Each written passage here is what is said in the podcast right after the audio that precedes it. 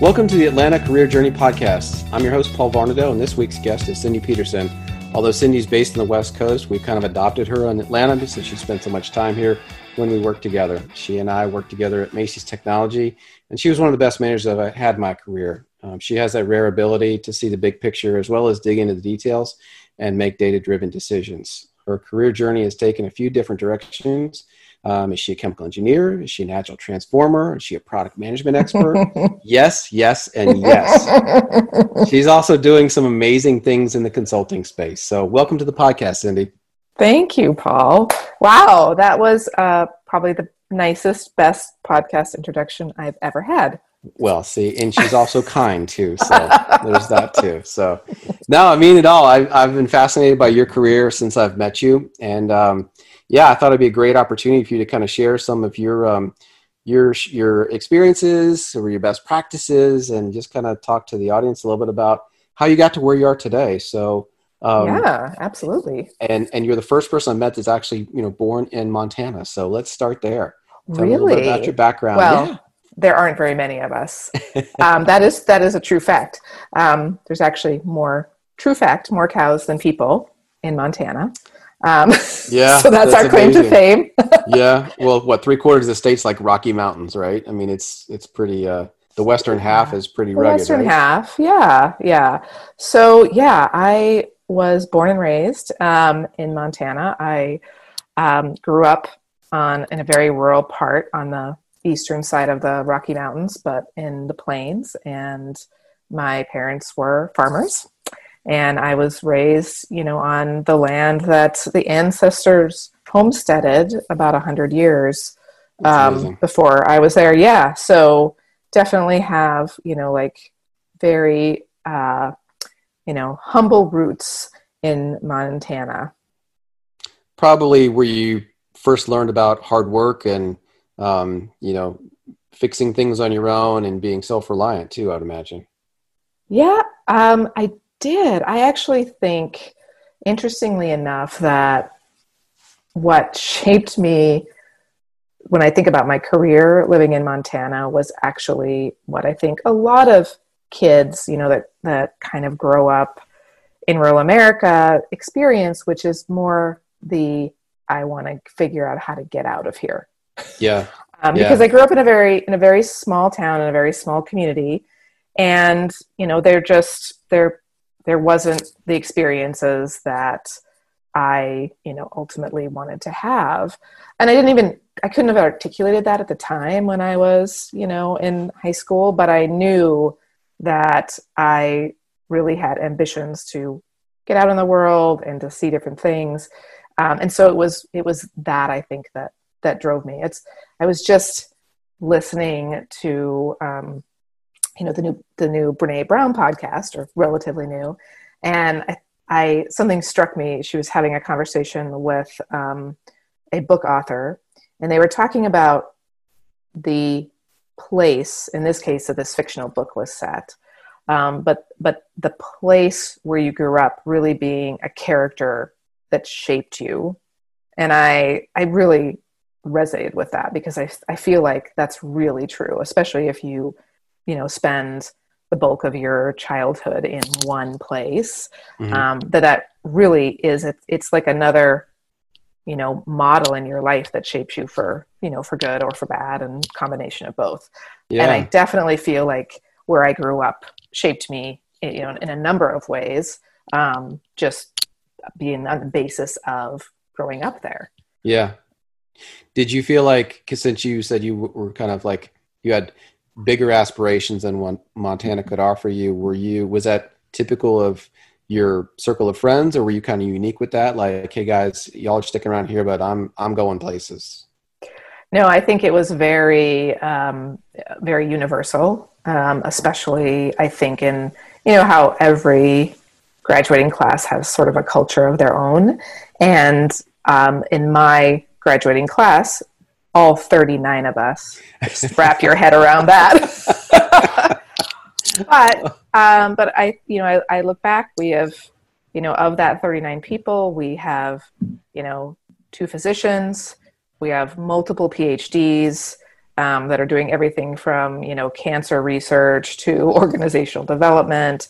Um, you know, we have every profession under the sun, kind of um, as many professions as 39 people can have, um, and that live all over the United States and, and outside the United States. So I think you know it was there was a there was a lot of you know big big dreams um, coming out of that, and I think that also kind of pushed us um, with each other to to you know think about what were we going to do that might look different than where we grew up or what we'd experienced up until that point in our life. Nice. That's amazing. I mean, it's you know for such a small group, that's a pretty successful bunch. Mm-hmm. Um, I'm yeah. not sure if my high school has that many uh, PhDs, but um, yeah, it's another story. Um, yeah. So, family, big family, small family, extended family. So, my my dad has over 100 first cousins. Okay, big family. Yeah, is it crazy? um, so, but I I came from a you know relatively small small part of the large family. Yeah, my grandfather had 17 brothers and sisters. Um, so you know, good Belgian Catholic roots. Uh-huh. Um, but you know, I I came from a family of of five. I had you know a brother and a sister growing up, and um, so we.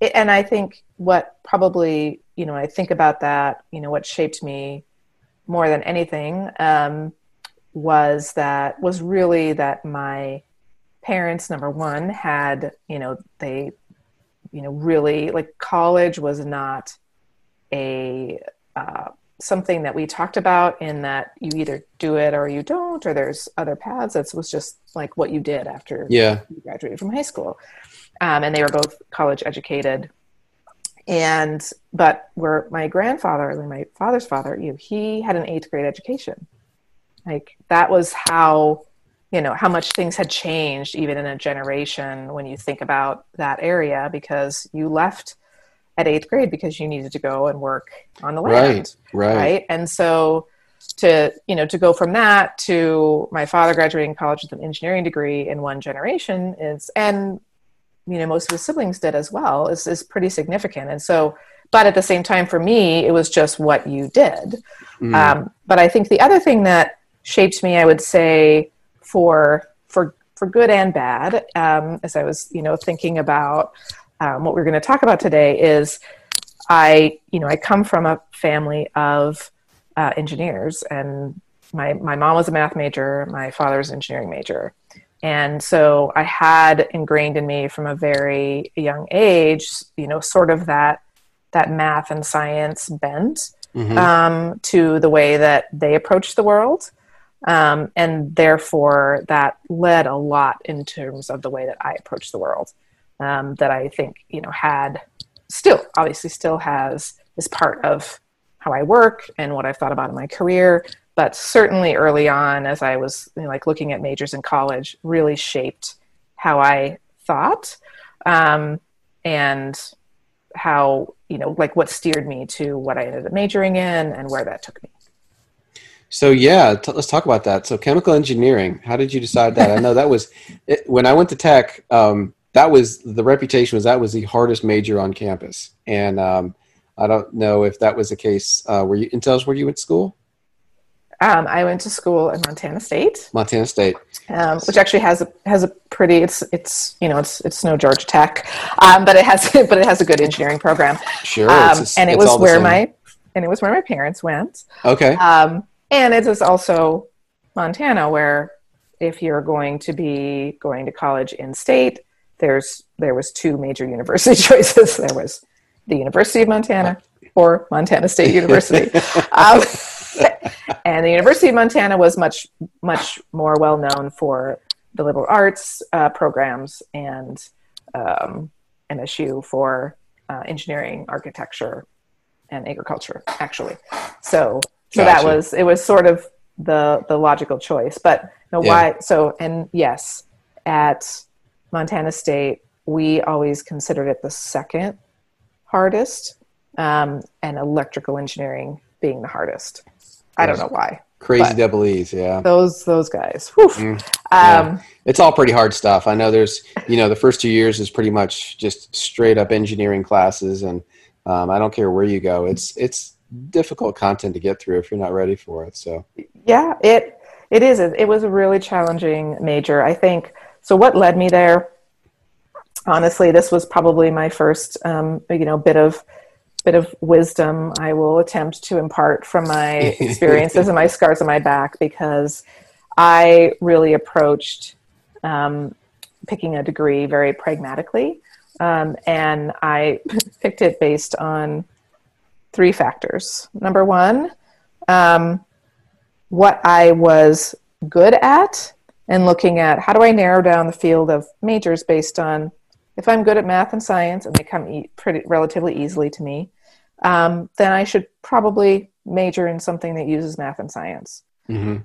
And that's the that's the one that I will challenge people to really think about, and I'll tell you why in a minute. Um, the so the second one was I was like, what is going to be a career that's going to start me off on the right foot, and I'm going to make some money coming out of Yeah. College. yeah, that was my motivation too. I'm going to be honest. Yeah, and at the Yeah. time, um, and I honestly, I don't, I don't track enough of like recent college graduate salaries nowadays to say whether this is even true. But, but back in the '90s, um, it was, you know, that it was, it was one of the most um, lucrative bachelor's degrees that you, that you could you could have, and engineering was in very high demand. hmm Um, so that made it sort of a logical choice. And then the third reason is is a more personal one in that when I was looking at majors and thinking, and I thought, oh, you know, engineering that's that's cool, and my, you know, it fits, and my father engineer, and I I can I can I think I could do well. And I told my high school physics teacher this, like what I was thinking about majoring in, and he looked at me and said, I don't think that you could do that. I don't think that you could be a chemical engineer. Wow. And that sort of solidified it for me, Yeah. um, which is, you know, in hindsight, a little bit stubborn and silly. Well, Um, was reason That's a great motivator, though, right? I mean, I'm sure you use that to say, like, I'm going to prove this guy wrong. I, it was, it was, um, you know, and I hope that you know, for for folks that are, that, you know, leaving high school and considering majors, you know, I would hope that they today they would run into less of that kind of talk. But i think it's- yeah, I think it's still- talk. and I think it's still a problem today. You know, it's it's it's sad to say, you know, because there is um, not enough, you know, females going into engineering technology Mhm. uh, majors. Um, they're certainly better than what it once was, but um, just to think that a generation ago that was a mindset from somebody who was very influential, you know, with with students Mhm. and.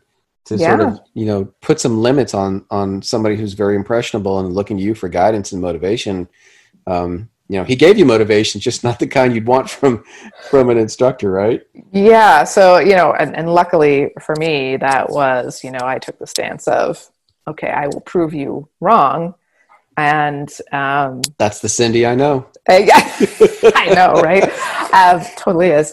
Uh, so, but I think, you know, in, in hindsight, um, the thing that I would balance that with, and I, I think that there's, there's a tremendous amount of value in um, thinking about, you know, what, you know, what are your natural talents? What do you naturally excel at? How does your brain naturally work?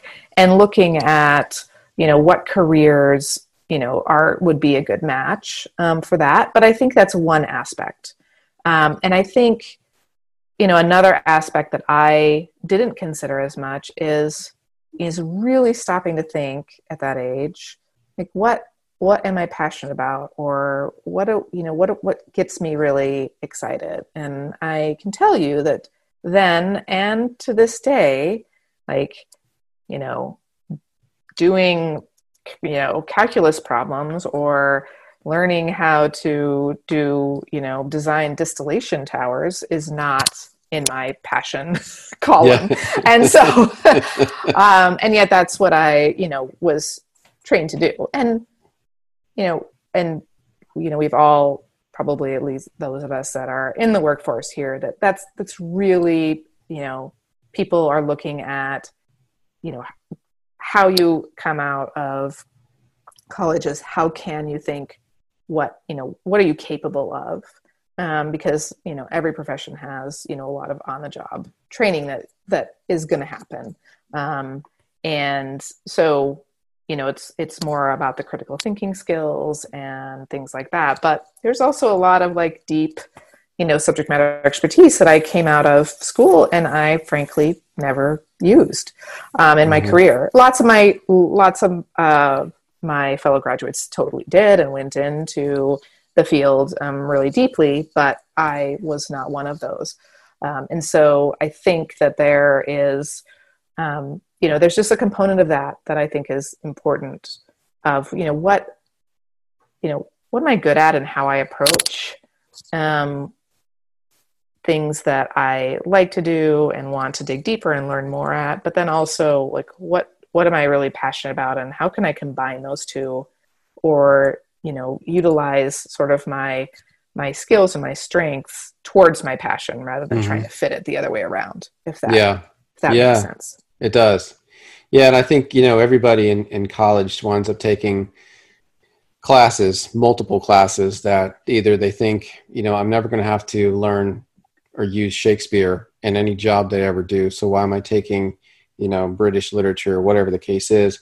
But I think there's there's an element to that, whether it's calculus or fluid dynamics or whatever, that you have sometimes you have to do things that either you don't like, you're not passionate about, or there's not an easy answer to. And mm-hmm. whether it's just pushing through that wall, trying to get creative, you know, collaborating, working in groups, all those things sort of build that muscle that you definitely use when you get out into the workforce. So I think that's true for almost any major. So uh, yeah, yeah, yeah, definitely. So passion, you kind of had a idea of what you were passionate about. Did that translate into your first job, or coming out of college? Where did you where did you wind up um, no, no, it didn't. I, I wasn't that fortunate. Sometimes their journeys take a little bit longer. I know mine did. Sometimes the journeys yes. take a little bit longer. Mm-hmm. Uh, yeah, no, I when I left college, I landed at Intel, um, and you know they were, you know, like they were, they still are a force in a very large company, um, mm-hmm. and uh, but you know back back in the day, you know, they were hiring and they they're hiring like crazy, and they were a company that, um, at the time, their culture has changed somewhat, but at the time, it was very much they hired people out of college and they they wanted those new college graduates because they they really wanted to shape them from a cultural perspective into um, the Intel culture and mm-hmm. Intel culture. I mean, it's known across the world as being like one of the strongest cultures, especially in the manufacturing world. Um, and that's why for so many years that they excelled um, in their manufacturing, you know, capabilities. And, mm-hmm. and that was very intentional on their part um, to do so. And so they, they hired lots and lots of people um, out of school and so that's where I ended up. I ended up I was I was working in a factory, um, but a semiconductor factory. So you know, clean room. Think like if anyone remembers, which some of your listeners probably don't, but you know, back, gosh, I will really date myself. But when you used to have the you know the Intel commercials with the with the dancing people in the like sparkly bunny suits. Mm-hmm. Um, those, we actually I wore that yeah. you know, every day um, yep. in, into the factory. And although they weren't sparkly and purple, they were just white. So it wasn't nearly as cool. You didn't have enough um, flair on your uniform? It was not, yeah, there's no flair. Um, and, you know, and that, and that's where I got my start. I think where I started to, um, like have that spark of the passion is that the other thing that they did was they started people on a track to be a manager very early. So, pretty much the minute I walked in the door at 22 years old, I had two people that worked for me. Now, these two individuals, Meg and Keith, were their names. They had been at the company for years. Yeah. And they were technicians, they were engineering technicians, and they, you know, I and I was I was their manager, and I'm using air quotes that you can't see because mm. if you think about that, it's it's a was a little bit of a ridiculous concept because here I was, you know, other than, you know, having sort of the college and leadership roles, you know, whether it was, you know, president of this organization or whatever, it's not the same as you are a manager for these individuals and are, you know, can, you know, helping to shape, you know, what their next role is and what their continued education is and what raise they get. And yeah so that was a very humbling experience. Um, and they managed me more than I managed them for sure. um, and and yet they were so gracious and um, and just you know very patient with me as I cut my teeth on trying to trying to lead people. And I still look back on that day, those days and think of you know how grateful I am to them for giving me the opportunity to you know to really cut my teeth on what it means to be a leader you know on these people that really you know could run circles around me from a leadership perspective. But i had a degree and therefore i was in the position that that's the path that i was on. Yeah. Um, yeah. and yeah so that was kind of i would say the start of me understanding what I was most passionate about. That's cool because I mean it's you know that's a tough situation to be in. I know I I started out in Navy ROTC in college, and you know the path was you graduate, you're commissioned ensign, or if you're in the army, it's a second lieutenant. And you're right, you're 22 years old, and you wind up with a team. And mm-hmm. sometimes mm-hmm. these are like chief petty officers in their 40s, and some have grandkids, and they're reporting to you and you're responsible for them. You're like complete imposter syndrome. You know, you're like, wait a minute, what? Yes. I don't know anything other than the classes I took in college, and I've worked at a drugstore and a grocery store, and that's it, right? And these guys have been out on ships and they've been around the world. They got cool tattoos. I mean, all these things, you know, and it's yeah. just it's families and you grow yeah. up quick, and you're right. You're sort of at the you know, I would say the mercy at some point. I mean, you you know, you're responsible for them, but you're you're as dependent on them as they are on you. And I think you know if you can make that dynamic work it certainly sets you up because it's different like you said when you're in college and you're president of a greek organization or some club you're you're among peers you know age wise mm-hmm. but mm-hmm. now you're talking about someone who's closer to your parents age than your age. It's different. It's so, very different. yeah. It's very different. So you found and very humbling. Yeah for sure. And i'm sure you were like you know afraid to make a mistake or to show that there was some weakness. I mean, it's I think about that leadership style, and there was weakness in showing um, any sort of mistake or ownership of flaws or any of that. And when you think of what we do now with iterative development and the failing fast concept and all the agile, you know, training and, and uh, expertise that we've gained, it's it's very different to see that world now. You know, it's so different. It's so different. Yeah. Um, and I yes, uh, in in so many ways. It was it was a very um, so when I started um, in my first role, it was a very command and control culture. Um, and in fact, it's it's interesting, you know, like comparing backgrounds because um, very often you would hear leaders in the organization liken the organizational structure to being a military structure. Mm-hmm. And so what's what's really fascinating to see today as we talk about um, you know, like what we're passionate about now, and you know that the agility and the servant leadership and this different way of approaching. But you're also seeing, you know, you're seeing it across the board. Like you're seeing it in, um, you know, the military, mm-hmm. and you're you're seeing people, you know, um, that are that are also, you know, coming out, and they're like Stanley McChrystals, and they're they're they're writing books about and sharing their experiences about how they've changed that concept you know even in the military. And i think um, companies that and organizations that are realizing that are going to have a huge leg up in attracting talent and attracting the next round of talent but also in training the next round of leaders. And and that's where i you know that's kind of like today where my where my passion is is how do we train the leaders of tomorrow because they're not going to look like the leaders we were when Yeah. we were 22. Um, and I hope they don't because because Yeah. we had to learn oh, the hard way and with a lot of scars on our backs um, Mhm. to to learn some things that I think now are becoming concepts that um, you know newer leaders are kind of like they're they're embracing from the start, um, and that's and so that's really a good thing to see. Yeah, Um, but sure. yeah, so yeah, so that was that was a start. Where do you, where do you want to go from there? I don't was- know. So you you and I met at Macy's. Um, I'm Yeah. curious to hear your path from Intel to Macy's. Um, yeah, that's an interesting uh, story. Because I don't know if we've talked too much about that um, before.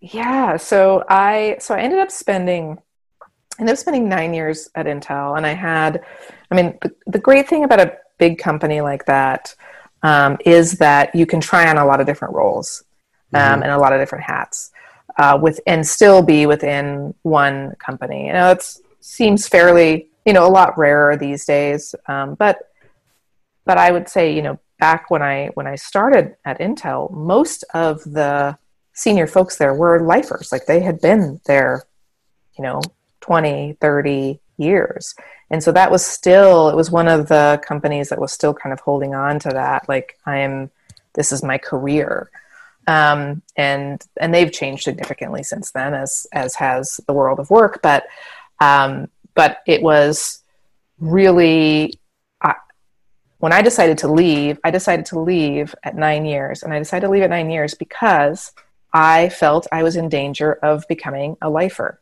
Mm. And that people that, and I still have, you know, very dear friends um, and colleagues that are still there that we grew, you know, we grew up together in our early days, um, you know, early days at Intel, traveling around the world together to, you know, these different sites and, and we still keep in touch. But I, I think that there is a there is a disadvantage to you know if you put all of your eggs in one basket as they say Mhm. um, and now in today's corporate world where restructurings are so common um, where businesses are moving faster and are changing that means that you know you may not be as relevant for as long Mhm. um, and so that safety net sort of goes away of, of being with a company. And so I, f- I was feeling that even early on, um, you know, that I wanted to experience different working environments and I didn't want to get caught in that and turn around and be 25 years with the company and think, gosh, I don't actually know what else is out there and what else I am capable of doing. Um, and I still, to this day, will see friends that I feel like are caught a little bit in that trap. yeah. Um, and so, in my mind, but it was met with a lot of resistance. And people that had been really strong mentors for me and had helped me grow in the organization and had given me incentives to stay in the organization, you know, their reaction was like, "What? What? What Yeah. do you mean you're Yeah. leaving?" Um, and so it was, but I, I knew there was a voice uh, that was telling me this is the right thing to do. And so from there, I, um, I actually went to work for a Japanese company. and I worked for Hitachi, which is a huge corporation, but I worked um, still on the manufacturing side and worked with companies like Intel, um, helping them with like, you know, their next generation technology, strategic account management. Um, but it was a lot more client relationship based, um, which was, which I really liked. Um, and then I got married, and my husband and I decided, um, you know, we were at a point in our careers that we had relatively little overhead. You know, we were still, we weren't homeowners yet. Uh, we were living in San Francisco, and we decided that we were going to take a sabbatical. Um, and this was in 2008. Um, it was about we were married about uh, two weeks before Lehman Brothers collapsed, and Oh and God. so we, you know, we got married. We came back. We had made this little, you know, like secret handshake pact that we're going to walk in and say, "Hey, we're each planning to take a year off," and so, you know, we're we're we're going to do this and and plan a year abroad, and and it was it was really uh, interesting because uh, we we had we saw two camps of people, and I will say that those two camps of people have, in many ways, shaped the rest of my career. Um, Interesting. And it's because those two camps of people were the people that were like, "Wow, that is so cool, awesome! You go Mhm. do that. That's great. We'll see you when you get back." Yeah. And then there was the other half of people, which included most of our parents. Yeah. and and many of our you know work colleagues that said you're committing career suicide you're you're never Yeah. going to recover from this uh, this like who does this and you know in many many other cultures. And even i would say you know in the last 15 years 20 years it's become has it been 20 years? It hasn't been 20 years. I Mhm. can't do math. The last 12 years or so um, it's become much more socially acceptable even in the us to do that kind of career break. And i've seen it a lot more. But i think we were kind of on the forefront of people that actually in the us did that and, and sort of you know dropped out of the career market. And we both had we both had good jobs. Um, you know we not neither of us thought we were going you know we're like the companies weren't in trouble it was a good time and then Lehman Brothers collapsed, and I remember my my husband's boss came back to him and said, "Do you really want to do this? Like, I will actually give you three months leave if you if you only take three months, but at a year, I, I can't guarantee your job back." And so we had to really pause and say, "Is this what we want to do? Is this like are are we this passionate about taking this time that we're willing to take the risk?" And we decided to do it. What And was we- what was the driving? Because I mean, I, I found it fascinating that um, because I, I I could I could picture me talking to my parents about something like that and thinking that I'm absolutely insane. And but I think it's so I, I'm curious to see what was the I guess the motivator for you and what you were looking to accomplish or come out of it with. I think it's amazing. Yeah, no, that's a, that's a great question. I think we were we were looking at it as a unique opportunity at a point in our lives that we knew was probably never gonna it, never gonna come again, um, where we felt like we were at points in our career that we we could come back, and maybe it wasn't going to be the same role at the same company. In fact, it definitely wasn't. And yeah, you come back, you may not want that same job anyway. you right? may not want that same job but the experience that we were going to be able to have and the fact that from a you know from a logistical perspective i mean now you know a house and two kids Mhm. in school later you know Full-time like school teacher. yeah oh yeah and, and being and being a school teacher and on top of having a career Thank you, um, which Yeah. yeah.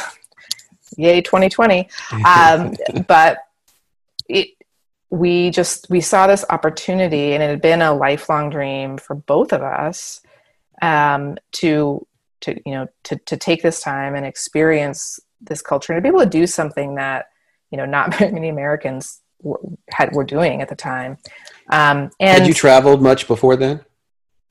I had. We both had. In fact, my husband lived overseas for, you know, he was an expat in Europe for seven years. And Okay, so, you guys, we all were comfortable with the idea of traveling around the world then. We were definitely comfortable with it. Like we just, we really wanted to immerse ourselves. We really wanted to take it in more than, you know, you know, you get a, maybe if you're lucky, you get a two week, you know, block of time that you can Mhm. actually go experience one place. And it was just like, this isn't enough. We want to actually be able to experience it at a deeper level. Um, and so, yeah, it was, it was scary and it was, you know, it was a really tough decision, especially after the economy really kind of went sideways. Um, but now I would say, you know, we look across the dinner table each other sometimes over the two kids, you know, talking about their homeschool days, and and we we don't regret one one moment of it. oh, that's awesome. Um, and it took it. So, did we have a linear path? No, we did not have a linear career path. Um, and we probably had a less linear career path, but my career path has been so non-linear that that I think that's one of the things that I have embraced is the non-linear path. Yeah. Um, and I think the more that you can do that and not tie your identity to that linear path, hmm I think you know the, the the better off you'll be, and the more opportunities that you didn't expect. Like I never expected I would be working for Macy's, um, as an example, um, you know, they just they they wouldn't have materialized. And so, um, so when we came back um, from our trip, I actually, you know, I, I, I got a call to go back into a manufacturing organization, and in this case, it was a startup, um, and it was back when uh, solar manufacturing was really hot in the United States, and lots of people had made the transitions, very similar technologies, from sort of the semiconductor manufacturing world to these to these solar startups. And so I landed there. They needed someone to come in and they and run uh, and scale their factory. They had a really good r&d product and they were attempting to bring it into production but they they needed people with the you know high volume manufacturing experience um, that i had and so i was brought in um, through contacts at intel um, that i had um, who were actually working there as consultants uh, to to be you know the person on the inside to, to really run run the factory and scale it. So um, so and that you know that startup uh, experience was really beneficial. Um, i think you know i when for anyone who can work at different size companies at various points in their career i think you learn a lot um, and i think you learn a lot about yourself and you know what what works for you uh, what you know it, it, highlights different strengths it highlights different vulnerabilities that you might have. Mm-hmm. um, and so i think it was it was an important step um, in my career. Unfortunately it was a vc funded startup that ran out of money. Um, yeah. so it didn't last forever um, which is the risk when you you know when you go and work in the startup world um, for sure. Yeah but i think being a part of a startup is um, i used to think people that went there were crazy because i was such a conservative always been in the big company and mm. just was like I could never live that that kind of risk. But having been in one, and I feel like it's a graduate degree in its own because you're gaining so much more experience in say six to twelve months of being in that small company that's nimble and fast paced and having to adjust than I probably saw in five to ten years in a big organization because you're so mm-hmm.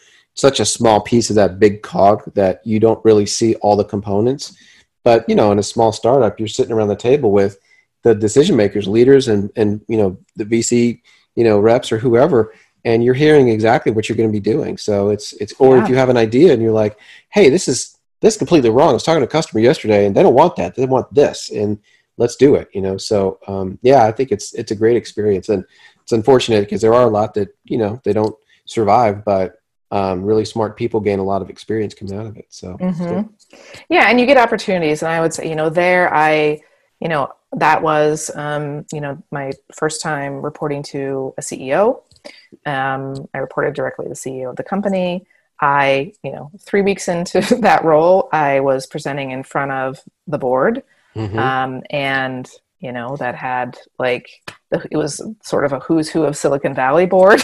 Yeah. um, you know, guys that had been on magazine covers, all all guys. Nice. I will no say pressure, that, all right? guys, no pressure.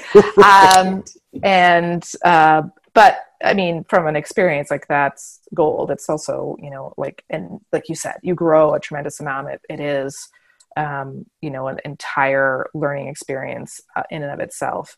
And to me, that was where I gained the most in terms of my leadership capabilities. Mm-hmm. Um, some of it because of what I saw that, um, because it also is a little bit of the Wild West. Um, yeah. And you know, startups are known known for that, both from a personality perspective, um, but also just from kind of who it attracts. And yeah. so, so I saw you know really strong leadership, and I saw really not awesome leadership. And so I started to really be able to pick apart um, kind of those leadership characteristics that I, you know, I found really valuable and forward looking and those that were, were getting people stuck. Yeah. Um, and that's, I think, a lot of the experience that I brought into Macy's and when we were working together. And, and so, you know, from, from there, when that kind of, you know, that fell apart, um, I you know that was probably the biggest um, if you if you look on a piece of paper that was my biggest career jump from manufacturing semiconductor solar very technical you know very manufacturing oriented to Macy's. You you mm-hmm. look at that and you think, what? Yeah. Uh, you know, you scratch your head. But in reality, it was um, you know it was virtually the same type of role in just a different application. Mm-hmm. Um, and I think that is you know another thing that I would um, you know want people to take away if they're if they're listening and thinking about as they make career moves is think about you know the the skills that you have and how you can you know and, get enough knowledge for how you might transpose that into another type of role and there's so many cross links between different types of roles that it's it's not that difficult to find like oh i understand these concepts because of my experience with x y or z. And you can start to draw those parallels. And so it's not it no longer becomes a foreign concept.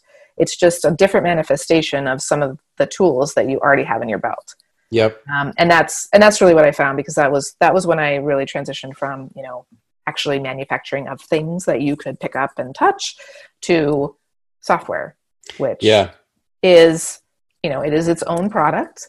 Um, but the the methodologies and if we think about um, you know now with um, what i focus on around agile methodologies lean you know those those principles came out of manufacturing. Yeah.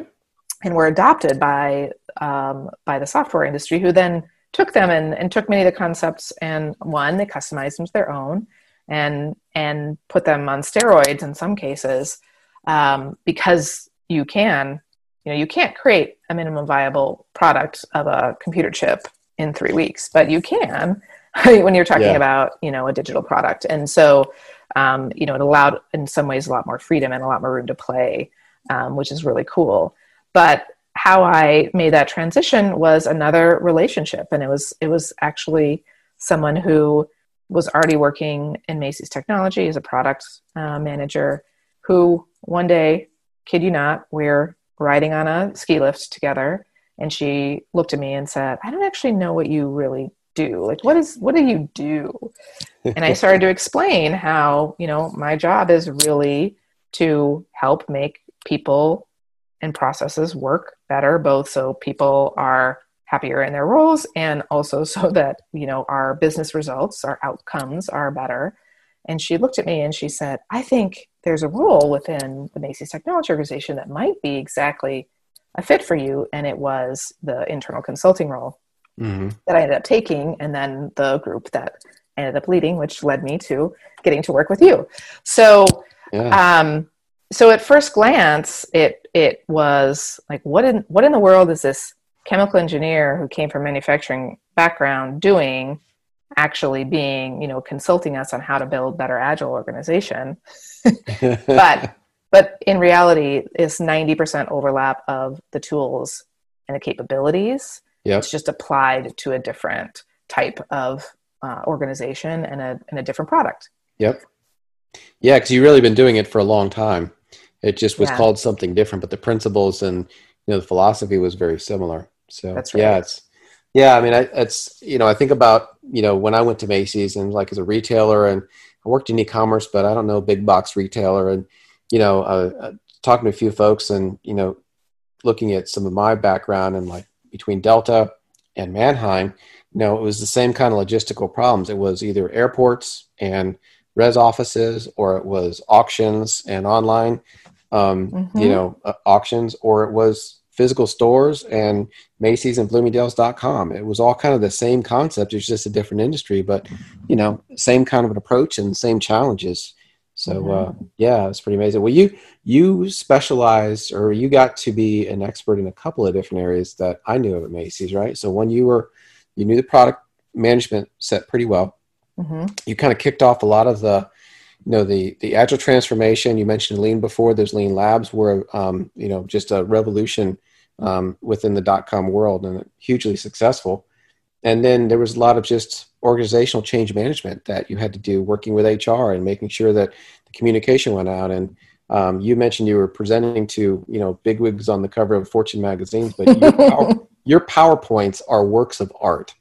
So I have I have I, it's pretty rare that I've seen anybody do a better job at PowerPoints than you because it you kind of convey in one slide exactly the message and it's visually appealing and it's got the right content behind it. So pretty amazing. So you definitely did a lot of things at Macy's and uh, it probably was a co- accumulation of your experience that you had in the past as well as just the willingness to learn and to grow and to get into your role and be great at it, right? Yeah. It, and it really is a combination. I think, you know, you, you, you have to anchor in um, to avoid that imposter syndrome that we were talking about in like your background and the knowledge that, you know, you can can translate you know your experience from from one uh, sort of situation to the other but the other part of it and you said it just now really well is at the same time you know having the humility and the curiosity to say how is this different? What don't i know? Mm-hmm. how like what do i need to think about that is different in order to you know to, to speak their language in order to understand what's keeping these people up at night? Um, and I and I think I sort of found you know my place in in the software development world, which is you know continue to translate to building you know really strong agile teams, both now within software and as business agility has really become um, you know much you know much wider practice and something that companies are realizing like oh it's not just in our software development that we have to incorporate this agility and you know this ability for these people to have to be empowered to make decisions to you know the people closest to the customer are the ones that that are driving the business. Um, as those concepts have kind of disseminated again it's it's it's this combination of what do i already know? What are tools in my belt that, that i know are going to be helpful here? But at the same time it's taking a step back. It's being curious. It's listening to what their unique challenges are and meeting those organizations where they are. That i think is is the secret sauce as you transition or if you especially if you have a career like mine where you've you've moved around to sort of like different frames of um, the same kind of work that you're continuing to ask different questions. Um, and that will also help lead you on your path of like oh what's cool next? Like i you know i think over over the course of like really digging into um, you know doing agile transformation and you know really bringing like the lean startup model into a large organization like Macy's. Um, one of the things that that really triggered in me was a passion for how do you help people who like we were talking about earlier that you know you grew up knowing one way of leadership and maybe it was a command and control mm-hmm. way um, and so, how do you help people to transition and see the value in a different kind of leadership? Um, and at the same time, how do you help new leaders just you know kind of get on that path um, from the beginning? So you're so you're like so you're constantly evolving what leadership looks like, and you're meeting it at at kind of some of these concepts that we know today work you know are much more empowering to the organization allow them to move more quickly um, and kind of you know hone people's leadership skills around that so like so that leadership piece has become like a real passion of mine because i saw so many people getting stuck um, yeah. as i was doing my work that it's like how, there's there's got to be a better way how do we you know how do we help in a different way that um, can help move people along that leadership journey because because it is changing and work is changing and the world is changing. Yep. Yeah, that's great, and it's um, you know it's it's hard to do that well, and there's some companies that really struggle at that, and so um, and we saw a little bit of that struggle at Macy's. Um, and we were also, I guess, given the opportunity to explore other avenues. Mm-hmm. So let's talk about what you're doing now. Yeah, so um, so I've really continued to, to, to do that, and um, as someone who has not been um, a lifelong consultant, um, but has um, decided now um, that I want to take that experience and that broad experience I have and be able to offer that to multiple different clients in multiple different situations, and so that for me the the reason that i did that rather than transition to you know being internal at a at another company is because i really like to experience how different people um, where they are in their journey, how they're solving their problems, and really now what I specialize in is, um, you know, we, you know, as a boutique consulting firm, our tagline is we help companies do more, better, faster. But what that really translates to is two things. One is, you know, how do we actually help you continue to drive better business results?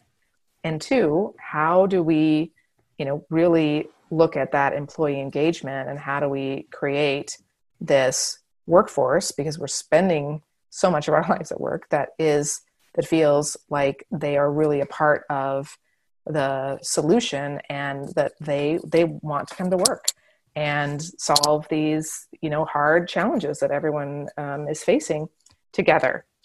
And so how do you instill that culture that is this collaborative culture that is also going to enable you to have better outcomes? Yeah that's great. Do you feel like that's where you're you know you talked earlier about passion. You feel like that's where your innate passion is at its greatest in what you're doing now i i do um, i I think I, you know, I was talking about it a little bit earlier.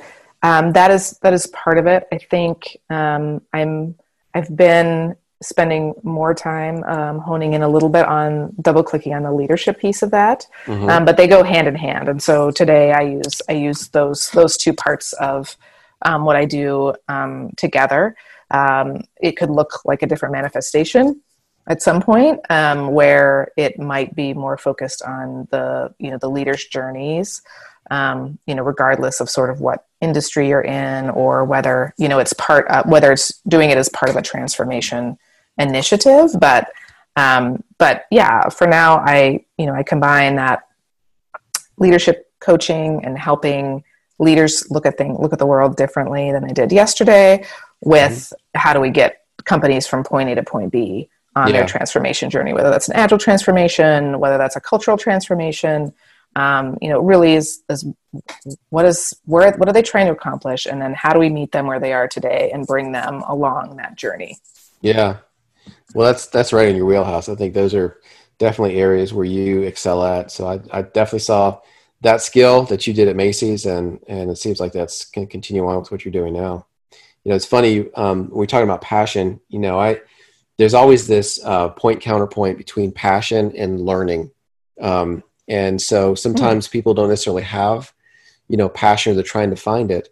Um, but I've tried to flip that a little bit in terms of even if you don't have that passion, you can always strive to learn and trying to learn new things. And that can take you down a path that, you know, maybe you wouldn't normally follow. But because you're asking, why does this work this way or why is this broken how can we do something better might not necessarily be a passion but it can be uh, a quest and you know mm-hmm. trying to mm-hmm. find that answer and so sometimes um, that that can get you to a place where then you go oh you know what and this is my jam i had no idea this was going to be so much fun until i got here now so sometimes it's it's the cart before the horse type thing mm-hmm. but either way if you can get to that place where you feel like you've got you know you're leveraging your skills and your talents and your experiences and it drives some of that you know curiosity for you and it's not a struggle to get out of bed. That's that's kind of where we all you know strive to be i think as long as we're working.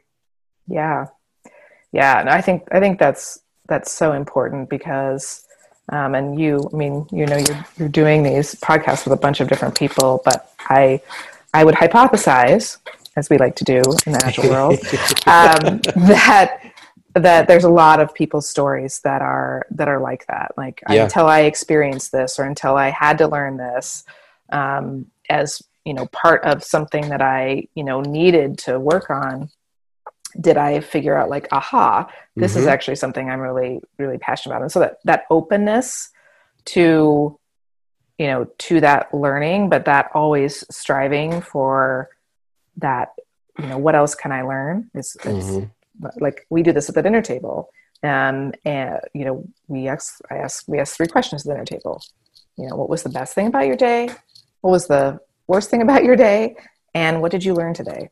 Yeah. Um, and you know sometimes we stop we stop learning and or we don't put that at the forefront. And so to me that helps me you know keep that top of mind of like what did what did i learn today um, what's something new that i didn't know yesterday Yeah. Um, and I think that that alone, um, that skill can really help you continue to find your passion because it could change. It could change five times in a career, and that's okay. Um, but are you are you looking and kind of validating like, yep, this is where I want to be, or oh, there's something else out there that I really would like to go after. Yes. Yeah, that's great. We did uh, we did good thing, bad thing at our kitchen table, and mm. it hmm. was it just brought about a sense of you know it's not just we're just going to like bitch about everything today, but it's like let's spin things a little bit. But I like that learning component too because that is that is always an opportunity. And to your point about some of these podcasts, I mean, I've I've been there's not a ton of these out right now, but the ones that I've done, there are definitely some common themes. You know, and whether you're in you know law profession or you're in you know social media or you're doing branding or marketing or any of these ones, there's a lot of the same you know um, common questions that people have and then they start to think about opportunities and you know you've mentioned a couple times where you've kind of taken a leap off that cliff that people think you were crazy but it led you to something that was really good. And you know sometimes people can struggle with fear when there really isn't that it's not that bad on on the other end or you've you gain a lot of experience coming out the other side too. So that's that's always something i think that people really should remember is that um, you know there people have people have dealt with the same questions you know generation and generations and generations. Yeah and, and yeah. absolutely absolutely and i think the the other important part of that which i feel like we could talk for hours but we're gonna have to do one or two more of these because we're gonna have to talk about your rv trip and your, oh your my gosh yes and what was the um the, the things you did in europe the walking uh, seminars or leadership oh our wa- well, walk shops walk mm-hmm. yeah, we mm. definitely have to have a couple more of these, Cindy. So. Yeah, no kidding. Um, yeah. Yes, I would. I could. Yes, I could talk about those forever. But, um, but, but kind of, you know, to play off that last point, I think, and to kind of bring it back, because you know, we've talked about a lot about like looking internal. What are you learning? I also think that putting those things out in your environment is is a great way to also find the right place for you. So we talked. To, so, you know, we've we've kind of spent this hour talking about what's my right place. What do mm-hmm. I want? Um, but there's such a big component of it that is what where do I fit? What culture do I fit in? What kind of place do I want to work or create? You know, or to be and as an entrepreneur, create this place. Um, and that culture component, you know, and I I talked about this to kind of close a loop a little bit ago about how defining those that moment was when um, my husband and I took a year off because when I came back and started interviewing, people had that same sort of reaction one of two reactions it was either like wow that is so cool tell me more about this and we might spend 10 minutes of the interview yeah. talking about it and riffing on it before we got into the okay now what what what can you bring to the table mm-hmm. and those are the people i wanted to work with and the yeah. people that looked at that and said you did what and you could just see the look on their face that said like i don't i don't value or respect that decision that was also a filter for me to immediately say, I don't want to work for you because yeah. You, don't, have that same values basis of the experience that I had, or you're you're you're putting another judgment on it. And so many things um, that you know, like even talking about like where you've taken leaps, and the the people that you also have to look at the people that are accepting that leap, that are like, you know what, you might not have this particular experience but i can i can connect the dots and i can see you in this role or i can i can see you able to be successful here um, those are the people you want to work with as, yeah. at the same time that's a great point and i think people tend to forget sometimes that you are interviewing the company as much as they are you that's right because you want to make sure that where you're going is a good fit and i think i think the generation that's coming out of college now my kids seem to get that more so than than you or I did. Um, mm-hmm. I know we, we talked at the beginning of this just about sort of like chasing the money, you know, based on a major or what was coming out of it. And I know that was my focus coming out of college was I got some debt. I need to take care of this. I want to pay my bills and I'm tired of being broke. And yes, my tired of being ramen noodles. Exactly. but my, my kids um, think differently. You know, they, they have traveled world. And I think uh, kind of sort of wrap things up in terms of the nuggets you've thrown out there. But I think the benefits of world travel are immense. And I, I didn't realize how much um, how much you gain just by doing that for a semester. And it took me a long time as an adult to sort of want to get comfortable traveling. And I had some definitely some advantages working for Delta. I could do that without spending a lot of money. But mm-hmm. it wasn't until I started working for the Olympics and really spending multiple weeks in a foreign culture with food and um, you know religion and you know political and government. Everything's very different, and so you have to sort of adjust and embrace, and then you get to appreciate you know at a human level what what these people really are about. And so that mm-hmm. that changes you and how you perceive things going forward. So I think that's really uh, benefit. Embrace the nonlinear path. Find your passion. I mean, there's a lot of really good things that you've you've mentioned today. Um, where do you fit? What culture works best? But um, any any final advice that you would give, say, to a younger you? Oh, what would I say to a younger me? Um, You're pretty bold as as a young person, anyway. So, you know, I I think um, what I would what I would tell myself is, um, you know, is is not just to play to expectations or strengths, um, to honor them and incorporate them, but not necessarily let like let them guide you. And I think that was early on in my career. Um, I I didn't honor that as much, um, and I and I think you know the, the other thing that that I think like I would agree with you that the um, the generations that are you know coming in the workforce now, you know, they're actually driving a lot of accountability for companies mm-hmm. um, to to be able to not only articulate the culture and the value proposition for employees, but to to really live live that culture. And I think that's fantastic. Um, yeah. And so, you know, that that's the other thing I would say is, you know, the where you land and who you work you know and there's the old adage like people don't leave jobs they leave they leave leaders. Mm-hmm. um, and i think but i think that is so true. And i think the more that you can also put yourself in the path of people that you respect that can continue to teach you something and to push you to learn and to be curious the more that you can do that it's just it's going to accelerate that learning path. Um, and so like not settling for you know the the crappy manager or the role that doesn't doesn't really fit um, who you are. And and looking for like where you can align yourself with people that can help you grow. Yeah. Great advice. See this is why you're a great manager. Thank you. Well this is awesome cindy. Thank you so much for your time. This has been a lot of fun. We're definitely going to do another one or two of these Oh, so, seriously, uh, I feel like we could talk for hours. I think we, we might, we, might, we might bore your listeners, but um, but we could riff for hours on this stuff. exactly. Well, Cindy, thanks so much. This is a great, great insight. Um, thanks for sharing your journey, and uh, we'll be talking soon. Sounds great. Thank you, Paul.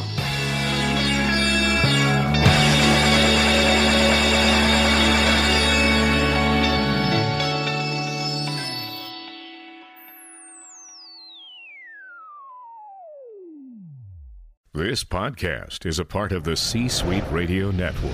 For more top business podcasts, visit c-suiteradio.com.